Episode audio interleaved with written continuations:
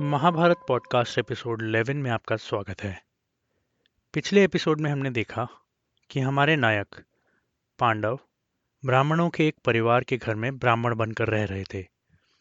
उनका पूरा दिन अपने भोजन के लिए भीख मांगने और वेदों का अध्ययन करने में निकल जाता था।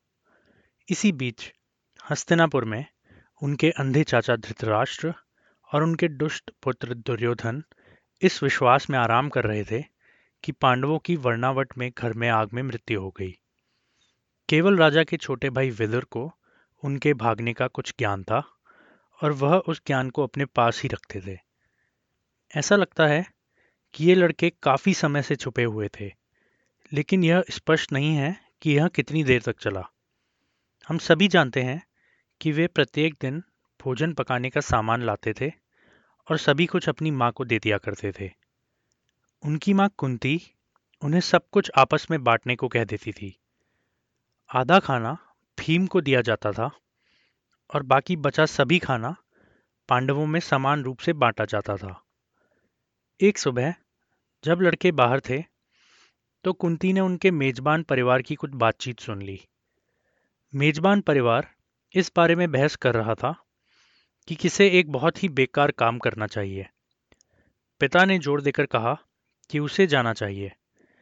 लेकिन उसकी पत्नी ने यह कहते हुए आपत्ति जताई कि वह अनाथ बच्चों के साथ में एक विधवा को भी पीछे छोड़ जाएगा और इसीलिए इसे पत्नी को पूरा करना चाहिए।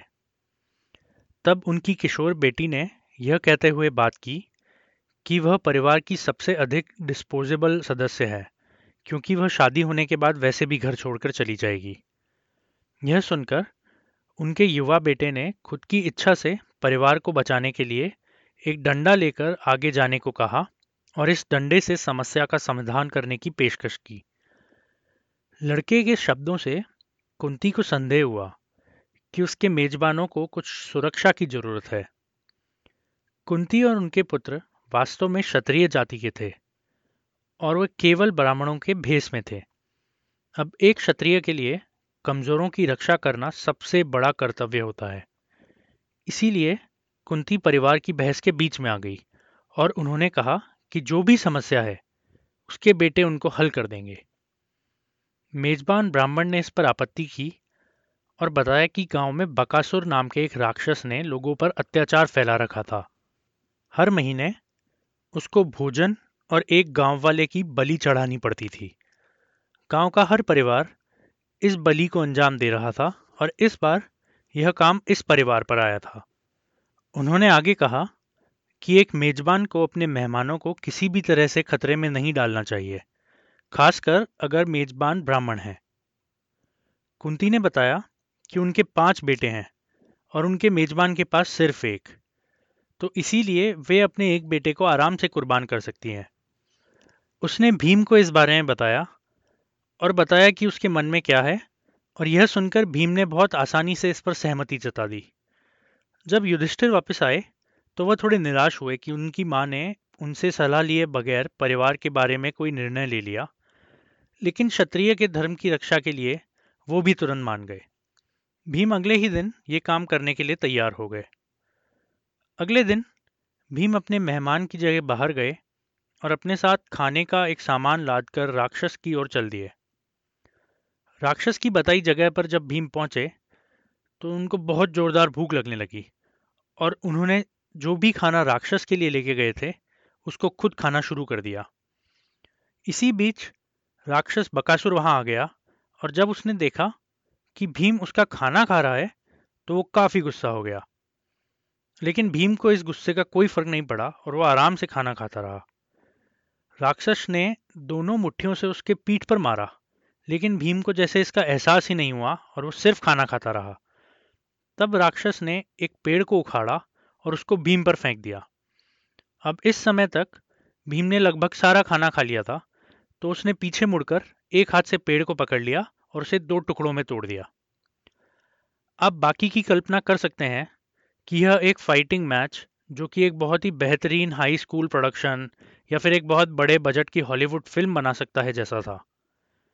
भीम ने इस राक्षस को सिर और टांग से पकड़ लिया और उसे उल्टा घुमाया जब तक कि वह आधा नहीं टूट गया। जब ये राक्षस मर गया तो भीम ने इसकी लाश को एक चक्र के मुख्य द्वार पर पहुँचा दिया और उसे वहीं छोड़ दिया।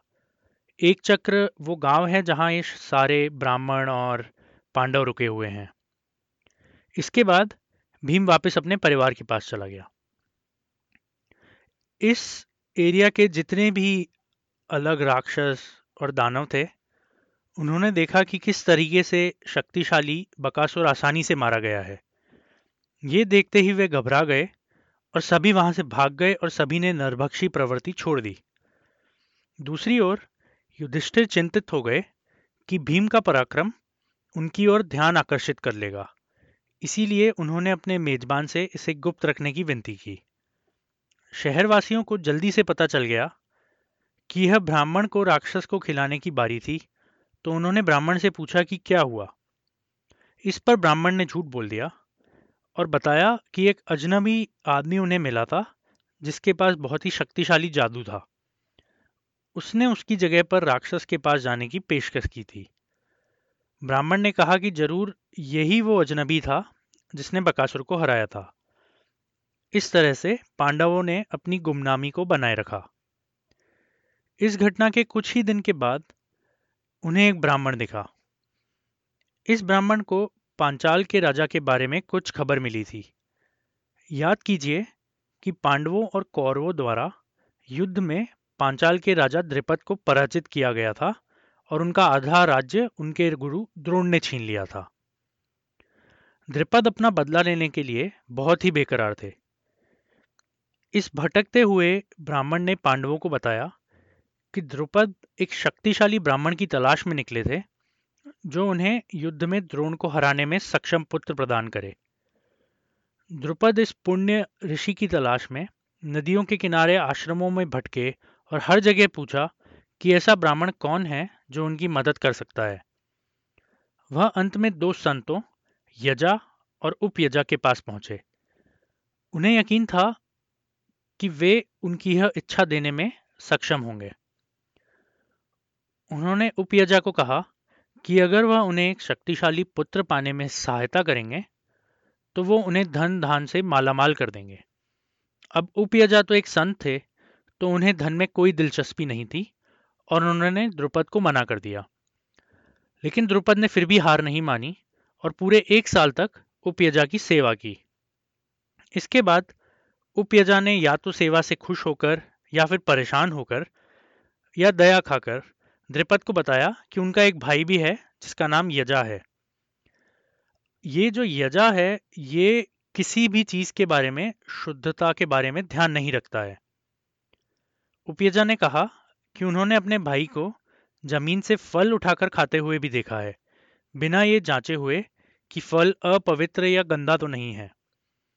उपयजा ने यह भी बताया कि उनके भाई ने अन्य लोगों के बचे हुए भोजन को खाने में भी कभी संकोच नहीं किया। अब तक द्रिपद को लगा कि यदि उनका भाई इतना अपवित्र था तो ज़रूर वो पैसे के लिए इस प्रकार का यज्ञ करने में तैयार हो सकता है। राजा द्रुपद ने तब जया के पास जाकर उनसे यज्ञ करने की विनती की और जया तुरंत तैयार हो गया। उन्होंने एक बड़ा यज्ञ किया और जब सब कुछ एक साथ जलाया गया और यज्ञ की अग्नि अपने चरम पर थी तो यजा ने द्रिपद को कहा कि यज्ञ का फल पाने के लिए समय आ गया है और वे उनकी पत्नी को वहाँ बुलाएँ। द्रिपद की पत्नी ने यह कहते हुए आपत्ति की कि कुछ मिनट रुकिए, मुझे तैयार होने की ज़रूरत है। हालाँकि ये यज्ञ एकदम महत्वपूर्ण पॉइंट पे था और अभी बिल्कुल वेट नहीं किया जा सकता था, इसीलिए यजा ने आग में और आहुति डाली और आग से बाहर एक पूरी तरह से विकसित सुंदर लड़का आया, जिसका नाम दृष्टदुम्य रखा गया। दृष्टदुम्य को द्रोण का काल माना गया। दूसरी तरफ़ यज्ञ की अग्नि अभी तक बुझी नहीं थी और एक और बच्चा उससे बाहर आ गया। यह एक लड़की थी, एक बहुत ही खूबसूरत राजकुमारी, जो कि थोड़े काले रंग की थी और इसी कारण उसका नाम कृष्ण रखा गया। ये लड़की भी अपने भाई की तरह द्रोण की मृत्यु में एक बहुत ही बड़ी भूमिका निभाएगी। उसकी सुंदरता ऐसी थी कि वह पृथ्वी पर उतरी कोई अप्सरा की तरह लगती थी। इस पॉइंट पे अगर आप ध्यान दे रहे हैं तो हमारे पास पहले से ही कृष्ण नाम के दो पात्र हैं और अभी तक हम असली कृष्ण से नहीं मिले हैं। पहला कृष्ण कृष्ण वेद व्यास हैं। जिसे हम व्यास कहते हैं और जो इस बुक के लेखक हैं। दूसरा द्रिपद की ये बेटी द्रौपदी हैं। दोनों को कृष्ण नाम दिया गया है, क्योंकि वे दोनों ही काले रंग के हैं। कृष्ण नाम के सबसे प्रसिद्ध व्यक्ति के लिए हम कृष्ण नाम को संरक्षित रखेंगे और हम द्रुपद की बेटी को उसके अधिक प्रसिद्ध नाम द्रौपदी से बुलाएँगे, जिसका मूल अर्थ है द्रुपद की बेटी। राजा द्रुपद अपने पुत्र को ले गए और तुरंत उसे युद्ध के सभी कौशल सीखने के काम पर लगा दिया। थोड़े समय बाद द्रौपदी के लिए एक स्वयंवर की घोषणा की गई ताकि वह अपने पति को चुन सके। जब पांडवों ने पास के ब्राह्मण से यह कहानी सुनी तो वे सभी एक्साइटेड हो गए। उनकी माँ कुंती ने उनकी बेचैनी को समझते हुए कहा कि इस गाँव में रहते हुए उन्हें बहुत टाइम हो गया है और अब यहाँ रहने की कोई अपील नहीं है। यह एक अच्छा समय होगा कि उन्हें यहाँ से चले जाना चाहिए। शायद पांचाल देखने के लिए एक अच्छी जगह होगी तो हमें वहीं जाना चाहिए। पाँचों पांडव सहमत हो गए, और उन सभी ने पांचाल के लिए जाने का फैसला किया। जैसे ही वे इस निर्णय पर पहुँचे, ऋषि व्यास उनके सामने आ गए। उन्होंने भी पांचाल में होने वाली घटनाओं के बारे में सुना था, और द्रौपदी के पिछले जन्म के बारे में भी जानते थे। उन्होंने लड़कों को बताया कि द्रौपदी अपने पहले के जीवन में एक युवती थी, जिसे एक योग्य पति नहीं मिल पा रहा था। उसने शिव से प्रार्थना की थी और जब शिव सामने आए तो द्रौपदी ने पाँच बार उनके सामने एक पति की इच्छा की। शिव ने जवाब दिया कि आपके पाँच पति होंगे। ये सुन के द्रौपदी एकदम चौंक गई और उन्होंने विरोध किया कि वह वास्तव में केवल एक पति चाहती थी। लेकिन शिव ने उसे बताया कि बहुत देर हो चुकी है और उसके अगले जीवन में उसे पाँच महान और गुणवान पति दिए जाएँगे। व्यास ने तब पांडवों को कहा कि वे द्रौपदी के स्वयंवर में पधारें और उन्हें अपनी दुल्हन के रूप में जीतने की कोशिश करें। इसी बीच पांचाल के राजा द्रुपद अपने बेटी की स्वयंवर की योजना बनाने में व्यस्त थे। यह स्पष्ट नहीं है कि वह लक्ष्य ग्रह में पांडवों के साहसिक कार्य के बारे में क्या जानते थे, लेकिन वह किसी न किसी कारण से जानते थे कि अर्जुन अभी भी आसपास है और उन्होंने इस चुनौती को इतना कठिन बनाने की योजना बनाई, क्योंकि वह जानते थे कि अर्जुन ही इससे उबर पाएगा। जबकि हमारे ऑथर जानबूझकर इस मुद्दे पर अपना विचार नहीं रखते, यह सोचना मुश्किल नहीं है कि यहाँ दो प्राकृतिक सहयोगियों का मामला है जो एक दूसरे की तलाश कर रहे हैं। पांडवों की हत्या की कोशिश हुई और वे सहयोगी ढूंढ रहे थे जबकि द्रुपद को उनके खुद के साम्राज्य से हटा दिया गया है और वे भी सहयोगी ढूंढ रहे थे। द्रुपद अपने हिस्से के लिए स्पष्ट रूप से अपनी बेटी को पांडवों के साथ करने के लिए कोशिश कर रहे हैं। कोई भी कभी भी कहानी में गठजोड़ के विषय पर ध्यान नहीं देता है, लेकिन ऐसा गठबंधन उत्तर में अपने आक्रामक पड़ोसी के खिलाफ द्रुपद के लिए बहुत ही आदर्श सिद्ध होगा। अब सभी पांडवों ने पांचाल और द्रौपदी के स्वयंवर की ओर रास्ता बनाया। ऐसा लगता है कि वो स्वयंवर को बिल्कुल भी मिस नहीं करना चाहते होंगे, क्योंकि वे लगातार पूरे दिन और पूरी रात यात्रा करते रहे।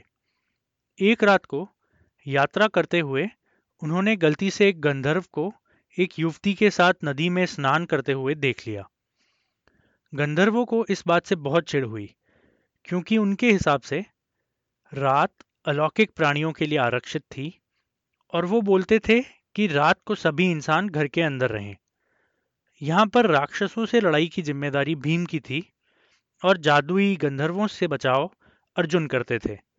इसीलिए अर्जुन ने इन गंधर्वों के साथ एक बहुत छोटा सा युद्ध किया और बहुत ही छोटी सी लड़ाई हुई। इसके एंड में अर्जुन ने अपने ब्रह्मास्त्र का उपयोग गंधर्वों पे किया और गंधर्वों के रथ को जला दिया। रथ के जलकर राख हो जाने से गंधर्व उनके चेहरे पर गिर गए। इससे गंधर्व बहुत प्रभावित और अपमानित हुए और उन्होंने आत्मसमर्पण कर दिया और पांडवों को एक हवा में उड़ने वाले अद्वितीय घोड़ों के रथ की पेशकश की। उन्होंने यह भी सुझाव दिया कि जो भी योद्धा सफल होने की उम्मीद करता है, उसके पास सलाह और यज्ञ के लिए एक कुशल पुजारी का होना बहुत ज़रूरी है। गंधर्वों ने अपनी बात समझाने के लिए पांडवों के पूर्वज समवरण नाम के राजा के बारे में बताया। इस राजा को सूर्यदेव की बेटी से प्यार हो गया था। जब तक राजा संवरण ने वशिष्ठ नाम के एक शक्तिशाली ऋषि की मदद नहीं ली थी, तब तक उनको सूर्यदेव की बेटी नहीं मिली थी। टाइमलाइन के अनुसार यह तब हुआ जब भरत एक राजा थे। संवरण के पुत्र कुरु ने वशिष्ठ की सलाह से अपनी पूरी पुश्तैनी भूमि पर कब्जा कर लिया था। गंधर्व ने फिर आगे वशिष्ठ और विश्वामित्र के एक लंबे झगड़े के बारे में बहुत ही डिटेल कहानियाँ सुनाई। यदि आप जानना चाहते हैं कि महाभारत समय के साथ इतनी बड़ी क्यों हो गई है तो ये उनमें से ही एक वजह है। कहानियों का यह समूह ऐसा महसूस कराता है कि वे बाद के एडिशंस में ऐड हुई हैं। गाय के साथ वशिष्ठ के लड़के को याद करें, जिन्होंने वसु प्रभास को श्राप दिया था और फिर वे भीष्म के रूप में पैदा हुए थे। हम ये भी सुनते हैं कि विश्वामित्र, जो कि एक राजा थे, जिन्होंने इतनी प्रार्थना की थी कि वे एक ब्राह्मण बन गए थे। विश्वामित्र की पुत्री शकुंतला थी, जिसके बारे में हमने एपिसोड चार में जाना था। इन कहानियों में आगे हमें पता चलता है कि वशिष्ठ का पाराशर नाम का एक पोता था जो कि शायद वही पाराशर है, जिसने सत्यवती के साथ व्यास को पैदा किया था। इस प्रकार इन कहानियों को सही ठहराया जा सकता है, क्योंकि वे हमारे नायकों के पूर्वजों को शामिल करते हैं। याद रखें, शकुंतला राजा भरत की माँ है और पाराशर व्यास के पिता हैं। लेकिन जब तक आप किसी स्पेसिफिक रीज़न के लिए एक वंशावली या जीनियोलॉजी नहीं बना रहे हैं, मुझे लगता है कि यह सब बहुत ही मुश्किल और जटिल है। मैं इन सभी को एक कंप्लीट एडिशन के लिए छोड़ दूँगा और कहानी में आगे बढ़ूँगा। कहानी के अंत में अर्जुन ने गंधर्वों से पूछा कि क्या उनको किसी विशेष पुजारी के बारे में पता है? गंधर्वों ने सुझाव दिया कि वे धम्य से मिलें जो पांचाल के रास्ते में था। फिर पांडवों ने गंधर्वों की देखभाल में अपने दिव्य घोड़ों को छोड़ दिया और साथ ही साथ उन्हें एक ब्रह्मास्त्र का उपहार भी दे दिया। जब वे पांचाल के पास पहुँचे तो पांडव धम्य के आश्रम में रुक गए और उन्हें अपना आध्यात्मिक उपदेशक बनाने को कहा। धम्य सहमत हो गए और उन सभी को लगा कि अब जब धम्य उनके साथ हैं तो मानो उनकी शादी पूरी ही हो गई है। वो अपने पुजारियों के साथ द्रुपद की राज्य की राजधानी के पास पहुँचे। जैसे जैसे वे शहर के पास पहुँचे उन्हें दिखा कि यहाँ और भी बहुत से लोग और ब्राह्मण आए हुए हैं। कई ब्राह्मणों ने अर्जुन के शरीर और दिखावे पर टिप्पणी की और बोला कि शायद राजकुमारी उसे ही पति के लिए चुन सकती हैं। अब आगे क्या होगा, ये हम अगले एपिसोड में जानेंगे। हम देखेंगे कि कैसे अर्जुन की शादी हुई और कैसे द्रौपदी के पाँच पति हुए। आज के लिए इतना ही। सुनने के लिए धन्यवाद।